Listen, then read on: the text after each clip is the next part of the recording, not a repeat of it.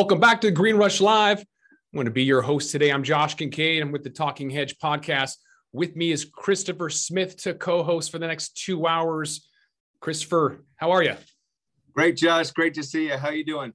Good. Happy Friday. We got a lot to talk about. We got a couple amazing guests to run down some news that just popped off uh, sure. last night, as a matter of fact. So, uh, running through our guests, we have Gretchen Gailey. She's a Panoptic Strategies, a DC based cannabis law firm. She's with us. Uh, I believe she's at the airport. Really appreciate you being with us, Gretchen. Uh, well, I'm actually a PR firm, not law. I'm no lawyer. I just know a bunch of lawyers. All right. Sorry about that. Uh, David O'Brien is also with us, head of the Massachusetts Cannabis Business Association. Uh, we're going to talk about um, the biggest deal that the host security agreement, Massachusetts, now under the Cannabis Control Commission's authority. There's been some shakedowns and bribery schemes in Massachusetts. We're going to get to all of that coming up. David, thanks for being with us at Green Rush Live. Thanks, Josh. I'm not sure you can hear me. Can you hear me? I can hear you loud and clear. Excellent. Sweet. Last but not least, in the backyard of where I'm at here in the Pacific Northwest, I believe, Bruce Barcott. He is a senior editor at Leafly. Bruce, thanks for being back with us at Green Rush Live. Sure. Thanks. Good to be here. Appreciate it. So, uh, David, let's start with you. Um, tell us a little bit about what happened last night and the significance of uh, really the first news we've seen in about half a decade. Yeah. So, for the first time in five years, the legislature has advanced um, a somewhat comprehensive package on some of the reforms that we've needed sorely for uh, the cannabis industry to flourish. Um, you referenced the host community agreements they also advance social equity um, loan funding and uh, social consumption, which is our last license that we're implementing here uh, in Massachusetts. And not in this bill, but we're hoping will come is uh, 280E reform as it relates to state tax collection. So two of those items, actually three of those items have something to do with financing and or saving companies money. So we're pretty excited about it tell us a little bit more about what what are the details of it? I mean how is that going to influence the capital coming in and or save capital that's already there? Yeah so your your reference of calling it a shakedown i, I think people call us mean when we say that against municipalities but you're exactly right. Uh, it is a shakedown of epic proportions. Municipalities have been charging up to 3% of gross revenue and it's appropriately called gross because they take money out of the pockets of cannabis entrepreneurs who are trying to run a business um, and they don't provide receipts for it. So we've been advocating for years that not only would uh, the legislature tighten that up and give the Cannabis Control Commission oversight, but that municipalities fess up to the fact that they've been basically pocketing money for unsubstantiated, uh, unsubstantiated impact fees um, and costs that don't occur at the local level. There's a reason why the Northampton mayor back in January of 2021 said, you know what, we're not going to charge this anymore because there are no fees. The city of Amesbury, with a new mayor, said there are no fees. We're not going to charge for it. There's a reason why there's two lawsuits, one in Haverhill, one in Gloucester, saying, you know what, we're not standing for this anymore. So municipalities are starting to get the message, but it's probably going to take one of those lawsuits to be victorious to send a shockwave through the industry. On the uh, social equity loan funding, we're a little late to that uh, argument for for the industry. Uh, I know New York is uh, attempting to do a $200 million loan fund just for retail for social equity. Um, the first batch of funding, based on it being a percentage of excise tax collected, will be about $18 million in Massachusetts. It'll be for all license types, not just retail, so that's exciting. Uh, 280 is not in this bill, as I said, but that, that's a big savings to the industry, even if we can just decouple it for state tax collection. Mm-hmm. Uh, Gretchen, last week we heard a lot from DC with regards to the MORE Act. What are they saying right now with regards to uh, what we're seeing in, in Massachusetts? Uh, well, I have not heard much coming up uh, uh about you know Massachusetts down here in DC. Uh, for us, it's the end of the week, and everyone's just happy taking their victory lap on the MORE Act. Um, so things come to Washington a bit slower than they get done in the states. Mm-hmm. We shall see. Mm-hmm. How is the MORE Act going to impact a, a state like Massachusetts? What's the excitement and buzz going around in DC? Well, there's honestly, there's a lot of excitement and buzz from advocates that this has passed. I wouldn't say there's a lot of excitement, though, that it's going to go much further. Um, we don't expect to see much support on the Senate floor. And uh, with the CAOA still expected from uh, Senator Schumer, Wyden, Booker coming up, they keep telling us the end of April. We shall see if that's true. Uh, but with that looming uh, ahead, I don't see any other piece of cannabis legislation uh, hitting the Senate floor anytime soon before that does. Um, so a lot really hinges on that. Um, but people have compared the MORE Act and the CAOA, saying that they're fairly similar. Um, and since the MORE Act didn't garner much uh, bipartisan support, it only had three Republican votes on the House floor, I wouldn't expect you to see much uh, Republican support uh, for either piece of legislation in the Senate. Interesting. There's going to be a few bills coming up. I think Christopher's got a whole list of that that we're going to be talking to uh, in in the next segment. But Bruce, with uh, with Massachusetts having the first news in, in five years, is there any significance that uh, you've seen or read about, uh, or that you will be writing about in Leaf Leaf with with what's happening on the East Coast?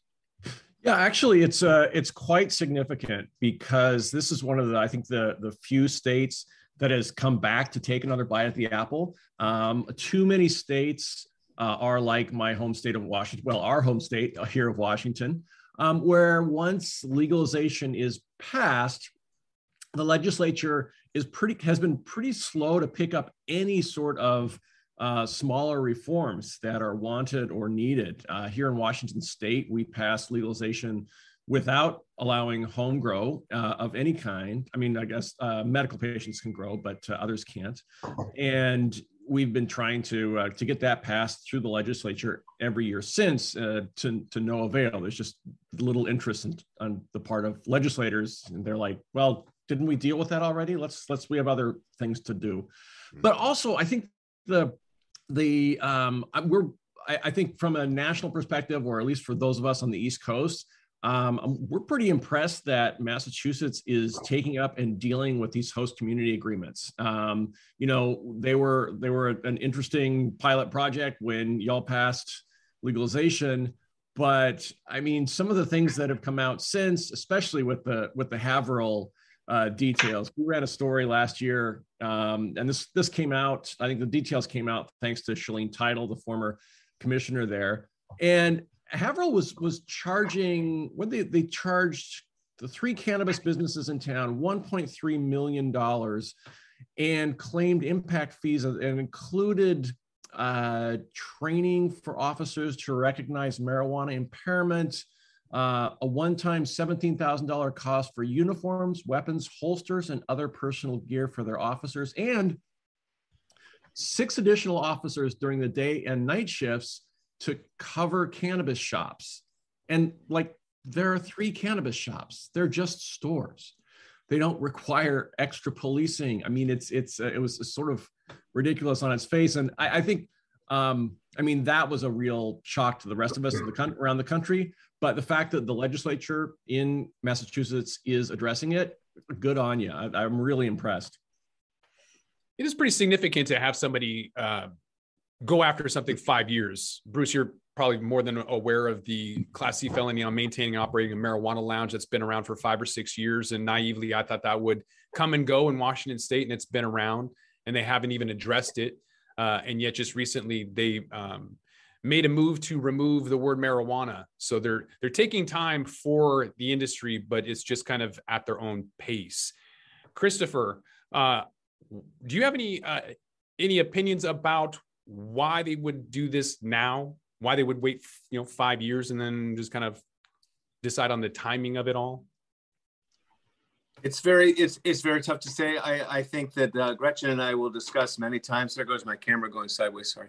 Um, uh, about uh, but the priority of cannabis versus the priorities of uh, all the other sort of you know world uh, concerning events and and whether or not cannabis is as a high priority for others and including legislators as it is for us so it may be a factor of of that that they just sort of got around to it five years later because they actually didn't really put it on a priority in any particular year. It seems to me that um, that that happens quite a bit. It certainly uh, happens at the very top levels. Uh, you know, we hear we talk about Joe Biden all the time. He doesn't care enough. He doesn't care enough. But then he will always say, "Well, I've got COVID, I've got Ukraine, I've got uh, inflation, I've got these other major issues. Cannabis you know, settle down, settle down. So I, I think it may be a little bit of a little bit of the the relative value of where we fit in the in the universe of things. Mm-hmm. David, what are the downstream effects to this? I'm thinking of of capital and what just happened in New York, the quarter billion dollars with Scott's coming in. Is this going to put more of a, a, a spotlight on Massachusetts now that it's seeing more attention to the industry, or is this just going to hit the news wire and go away? Yeah, I think on the social equity um, loan fund, I think that's exciting. Um, I had a legislator ask me two months ago, is it too late for this? I said, well, we've got at that time 200 open retail dispensaries. You tell me. I mean, are we going to do the next 50 and make them all social equity? Probably not. Um, I think access to capital has been a barrier to entry for everybody in this in the space, particularly um, social equity and economic empowerment applicant pools, which we call them in Massachusetts. Uh, too often, Black and Brown communities that were harmed by the war on drugs. Um, so we, we welcome the, uh, the fund. We've been advocating with the Cannabis Control Commission for as long as we've been in existence, which is December of 2017, that we need this kind of funding. It's, it's taken this long, in part, I think, because um, to Christopher's point, there's not, I mean, we've been beating the drum, but there's not a, a big burning urge in, in legislative circles to vote on cannabis more than once every five years in Massachusetts as it occurs. So we're excited about the funding. Uh, we're excited about the relief that may be coming to the industry on the two pieces of uh, legislation. So we continue to, to, to push forward. It, the, the, the, frustrating part about the municipalities, if to, to the point of sort of reading what the Haverhill lawsuit has had, it's just been a lack of transparency and blatant overreach by municipalities. And, you know, they've been getting away with it. And we can change this law that's not going to fix it. It's going to take a, a, a win in court to get um, operators to sort of feel their oats about this and, and save the money that they're they've been paying. It's been a blank check. It's just frustrating. Well, yeah, efficiencies are one thing, but um, trying to get officials to do the right thing is another. Bruce, have you written about any of the the issues and schemes in Massachusetts? Uh, the former Fall River uh, mayor was in jail for accepting payments, for example. You know, as as a as a as a lifelong journalist, um, a, a, juicy story like that, it pained me not to be able to to, to cover that pretty extensively. Uh, but no, I, I, didn't I didn't cover the Fall River case much. I did we did keep an eye on it here. Um, but to David's one of David's points earlier was uh, you know that question of of is it is it too little too late? And I think I'm, you know, I'm looking at Massachusetts as a state of 7 million people, 200 stores, and I'm living in a state of, you know, roughly 7 million people with 600 stores. So I'm looking at it from the perspective of, boy, you got a lot of stores that still there's still a lot of room to open. Um, there a lot of a lot of market to grow. So uh, it's it's interesting to to see um, you know different states at different um, spots on the spectrum in terms of of maturing markets and everything. So you know 200 200 stores is plenty of plenty of room for more entrepreneurs in there. Mm-hmm. Gretchen, is it is it too little, too late? Uh, we always hear about promises made by politicians, and then we seem to wait and wait for things to happen, especially in the cannabis industry. Is it too little, too late for some of the bills that you know have recently passed the House or or might pass either the Senate or the House? Uh, I'd say absolutely not. I think you know cannabis is coming into its prime in the federal legislature. I mean, if you look at it in the past, they weren't even considering cannabis bills in recent years. So it's not as if, you know, we missed the boat. They weren't even getting on the boat before. Uh, so finally, they're actually addressing uh, some of these concerns and looking at them. Um, I think another thing to the point of too little, too late, um, I don't think there's too little, too late at all uh, when it comes to the Northeast. Uh, these are new markets that are just coming online. Cannabis has not been ingrained in the hearts and souls of you know the northeast like it is in california and out west uh, when you guys have had it for years um, since the 90s really. Um, i mean of course we've had it but not to the extent that it's a part of the culture uh, like i would say that is in california. So for like new markets like new jersey um, massachusetts which has been up and running a good bit better than others um, new york coming online hopefully Pennsylvania will someday figure out their legislature and get their asses moving, but that's neither here nor there. But there are it's a major population base in the Northeast. And so I think that's what's really starting to help the folks in Washington bring cannabis more into their focus. Is now it's hitting home more. Now they're seeing it um, with a lot more of their constituents, and they see this a lot more on the East Coast.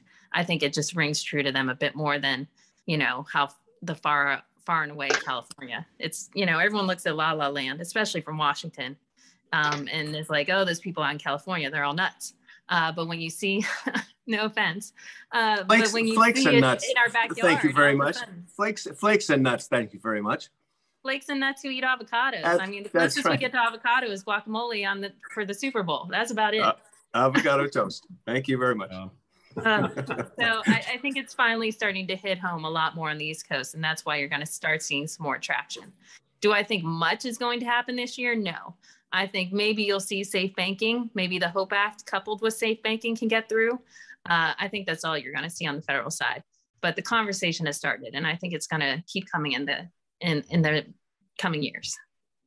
If I might add something, Josh, I, I, I agree with Gretchen uh, almost uh, on most things, even though you might not think so, Gretchen, but I really do actually. Uh, but one of the things I think that's helping us push this conversation, and it's sort of the business that all of us are in, really, which is bringing the stories of cannabis out of the context of the stoner culture of California and the Pineapple mm. Express and the Cheech and Chong and all that, pulling it away from that and making sure that it's centered on normal people's actual experience, whether it's medicinal or whether it's used for a mental health condition or a chronic pain where 30% of Americans suffer from it. Like putting it in the mainstream and really making it much more normalized is really helping the cause. And as much as we can do that, I think that it helps hopefully push the ball down the field uh, in Washington and, and the state legislatures as well. Yeah, picking up on that, I think that um, the uh, coming of retail stores in New Jersey and then New York is really going to help. Um, but also, it's going to be fascinating to see what happens when Virginia opens. Like that, and I mean that is not just DC's backyard. That's DC, right? Um, Sure. So I, I'm, it's it'll be really interesting to see what effect those um, eastern states. I mean, Massachusetts already made great inroads there, um, but then coming in with New Jersey, New York, and then you know Virginia right there in DC will be will be interesting to watch and to see how many uh, how many votes eventually turn when those states you know open their stores. Well, and to Bruce's point, Virginia is a very conservative state. I mean, out other than the suburbs of Washington D.C., it's a highly conservative state. To so to see how they embrace cannabis is definitely going to be interesting. Um, and some of the early dispensaries we've seen open have been uh, down around the Virginia Beach area, around um, Norfolk, you know, where where all the military is based. Mhm. Um, and truly, for veterans and for our war fighters who are looking for relief, um, cannabis has really been making a strong argument. And a lot of, especially on the right side of the aisle, that's where they're getting on board with this argument. Um, so it should be interesting to see how, how they take it up because Virginia is definitely going to take a much more conservative approach to it, but they're ready to get into this. Great What do, what do the people of Massachusetts have to look forward to if when the Massachusetts adult use market uh, reaches its maturity? What's that going to look like? Is it fairly conservative right now, like Arizona, that likes vape pens but not pre rolls? You know, we're seeing California forty percent flower. What is the what is the market share? What do people enjoy in the Massachusetts market? I'm wondering both from a consumer standpoint as well as businesses and investors that are looking to come into the market and where they might settle out. That to me. Sure, David, go for it. Yeah, I mean, flower rules still. Uh, edibles and vapes um, not far behind. I, I, I think as the market matures, we're starting to see prices start to come down a little bit for the consumer. Um, so now you're starting to see some operators say, "Uh oh, I was I was thinking these high prices would last last forever, and my my price per pound is is at a certain point, and I I didn't plan for this." Um, so that that that offering, I, we're a pretty wide offering of of all types of products. I think there isn't. Uh, I don't think there's much that we're not offering here. So that is exciting for the consumer. It's exciting for the operator to be able to offer that. But we're starting to see some some um, price drops now with with more and more um, cultivation and manufacturing hitting the market to provide to those 200 and now seven stores open.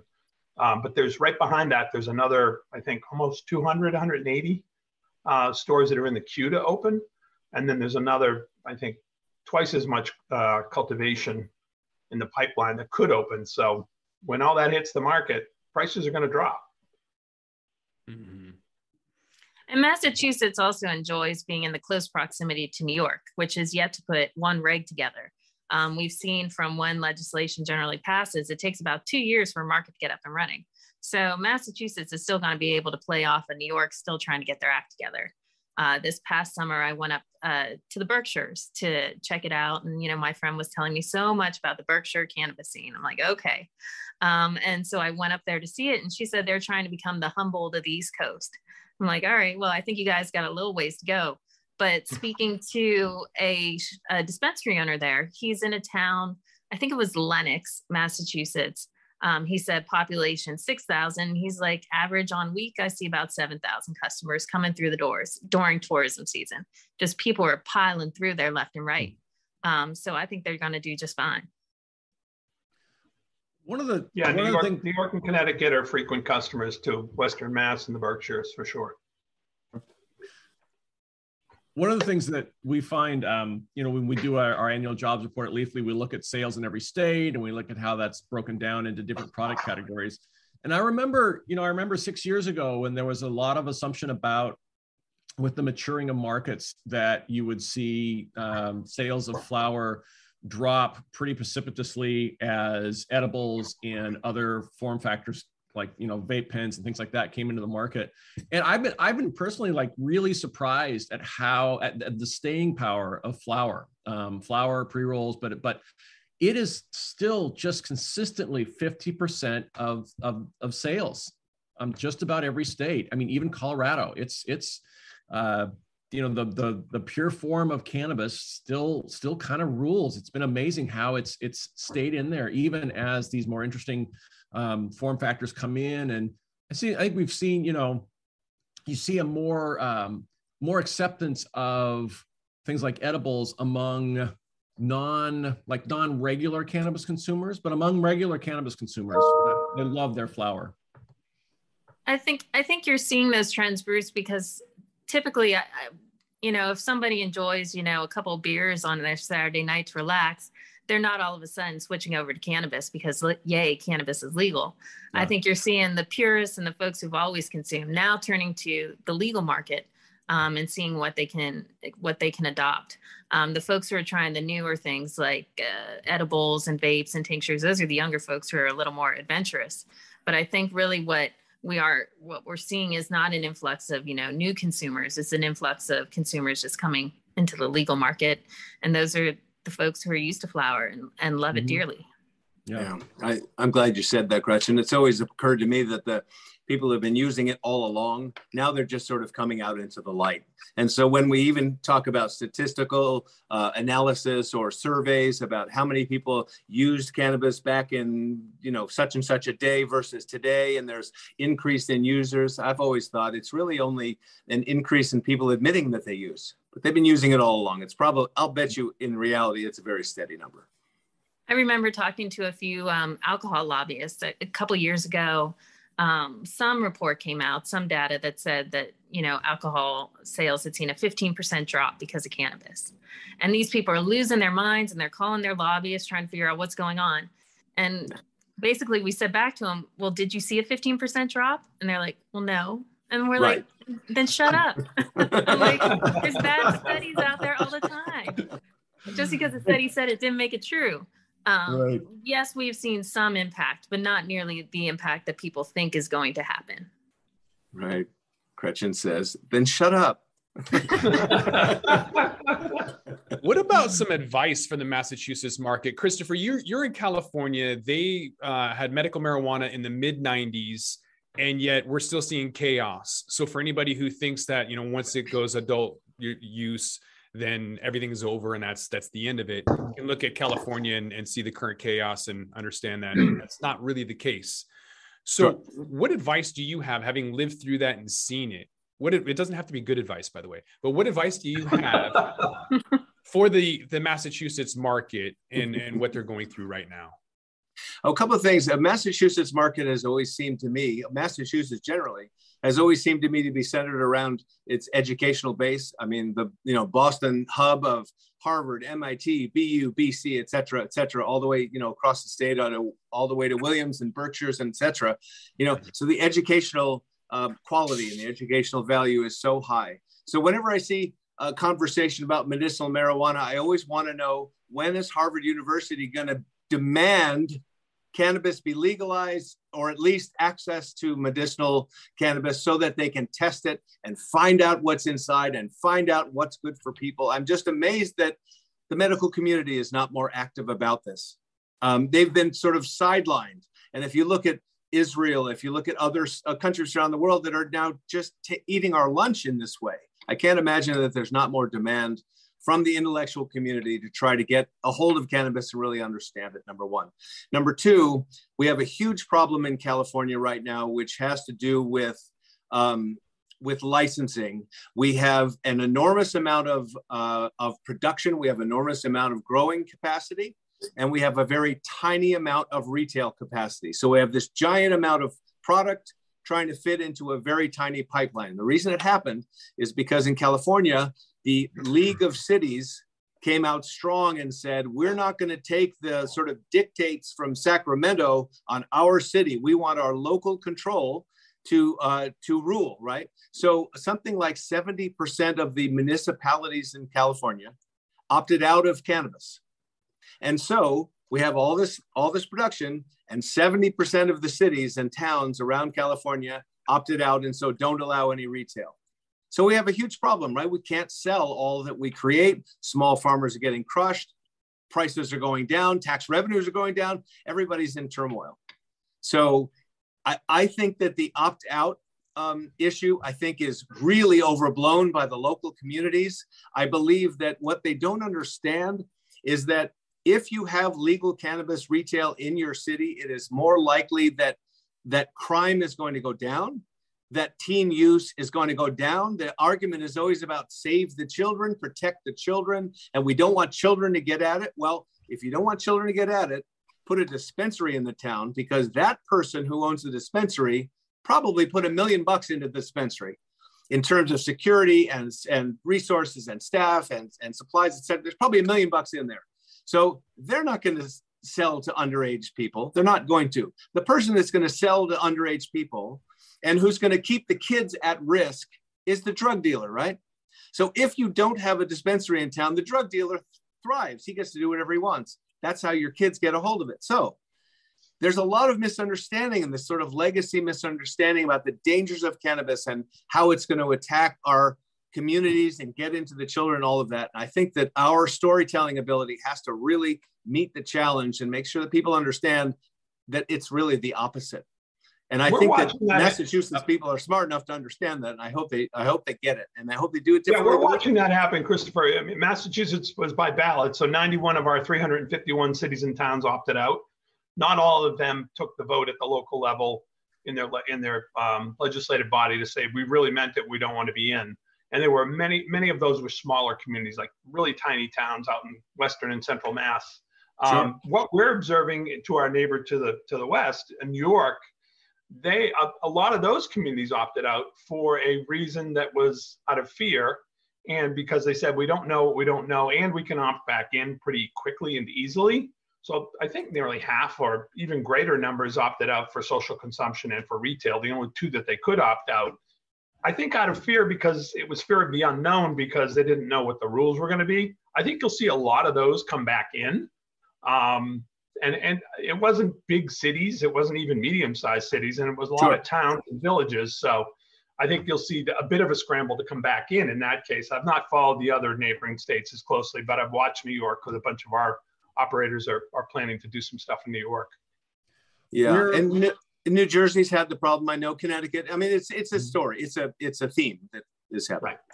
we're we're watching that and and so um we're so convinced. I mean, at Leafly and, and our, our editors are so convinced that it is a question of access, access, access, consumer access. That means licensing and opening retail stores where consumers can purchase. It's consumers are not going to drive 45 minutes to an hour each way to find a legal store when the local market will supply them.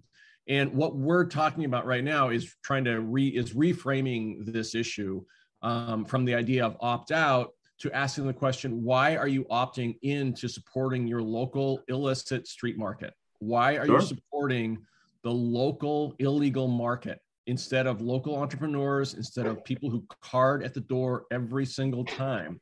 Um, I mean, I've been to, to a number of local these local town council meetings where concerned parents stand up the, the concerned doctor will stand up and they will put it to to politicians why are you voting for marijuana why are you putting our community at risk and there are too few people who are are frankly you know bold enough to stand up and say why are you supporting the street market why are you hmm. supporting mm. illegal um, drug selling in our town when we could have a, a very highly regulated and safe environment um, instead and so we're, we're working on that on that framing. I think the opt-out framing is is uh, too easy for politicians to just say oh well i'm i'm in favor of safe communities so i'm not going to allow this in our in our town. Gretchen anything uh, that you've seen from panoptic strategies and you know have some advice for the massachusetts market? Um no I, I think Massachusetts will figure out in time uh, what they need to do. I mean, honestly, when they first legalized years ago, um, Massachusetts looked to me to be, you know, one of the leaders in the market because they were considering social equity and trying to put things first when other states didn't even consider it. Um, I think I think Massachusetts is doing fine. I think they're on par for, you know, typical market development. Um, I think they'll pull together. I've no no no concerns about Massachusetts. There's plenty of other bad markets in this country, much worse than Massachusetts. yeah, well, the Washington True. market is a perfect Thanks. rollout. There's there's nothing to learn from the Washington State market at all. Perfect rollout, perfect uh, model, and uh, mm-hmm. nothing from this petri dish experiment. I will shout out to Massachusetts and the data your state puts online every single week every month. We love it. It's it's it is they are truly the the, the far and away the leader in data transparency. And, and, and as as reporters and editors that is that is uh, we love it. Yeah they built that in from the very beginning and they, they do deserve a ton of credit for that. Uh, mm-hmm. Shawn Collins and his team over at the cannabis control commission. And again i mean part of this is to be able to tell that story again to, to our friends in New York. Uh, we've been hosting delegations coming here who are like, show me mm-hmm. what this looks like. like, so how far into this industry you are, are you? And, you know, the last months ago, we hit the 2.5, 2.6, 2.7 billion dollars in sales mark from the first two stores opening from November of 2018 to present day it's not a theory anymore. It's not an experiment. Is it? Oh, will it work? Did the sky fall? Last time I checked, the sun came out today. You know, right. this is not plutonium. You just need to tell people that. You know, and and framing it as an interesting um, sort of. You're going to support the illicit market or the legal market, and the legal market, and here's all the benefits of the legal market. We have a vested interest in selling that, but to to say you're then by not supporting the legal market, you are therefore supporting the illicit market, and that's not a good thing. Sure. I, I maintain that actually anyone in America, and this may be a little bit hyper, hyperbole, but I, I think that anyone in America is, if they want to get some cannabis, they're two phone calls away. Even my 85 year old mother, if she wanted to get cannabis, she's in Connecticut, you know, uh, if she wanted to get some, either she knows a person who has it or she knows the person who has their own dealer, let's say, or their own store or their own whatever, but two phone calls anywhere in America. So if that's what people want to keep supporting, they should, you know, hate on legal cannabis because they're scared of it. But otherwise, two phone calls and anyone can have cannabis anytime. David, we're late for a union mandated 420 break, but uh, before we do that, is there anything that you want to talk about before we go to break? Uh, no, we're excited about the future. We, we've got some growing pains we've gone through. We uh, the, the bill that got reported out didn't go far enough on HCA reform, and we're going to continue to uh, be loud and proud about beating the drum on on the fact that it's uh, it needs further repair. Mm-hmm. Okay, fair enough. Uh, we're going to take a quick break. We're going to go over uh, some four bills. Gretchen mentioned a couple of those. You don't want to miss that. Christopher is going to help us out as well. Uh, so don't uh, go anywhere. Green Rush Live is going to be right back after this commercial break.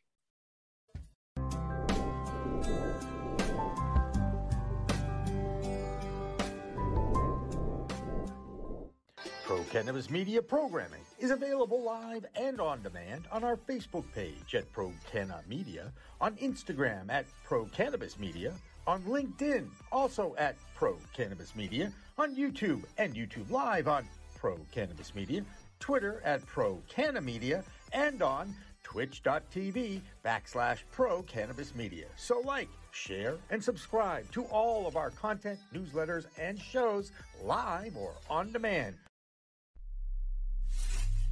We are Pro Cannabis Media. Thanks for listening to today's show. To check out more great cannabis podcasts, go to podconnects.com. Here's a preview of one of our other shows. Hi, I'm Gary, and I invite you to discover the Cannabis Podcast, a bi weekly podcast focused on a Canadian's cannabis culture. I would be the Canadian, and my cannabis passion and culture has been building for five decades.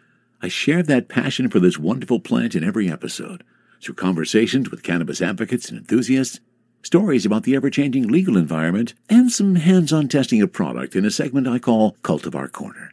The Cannabis Podcast, a Canadian's cannabis culture, one toke at a time.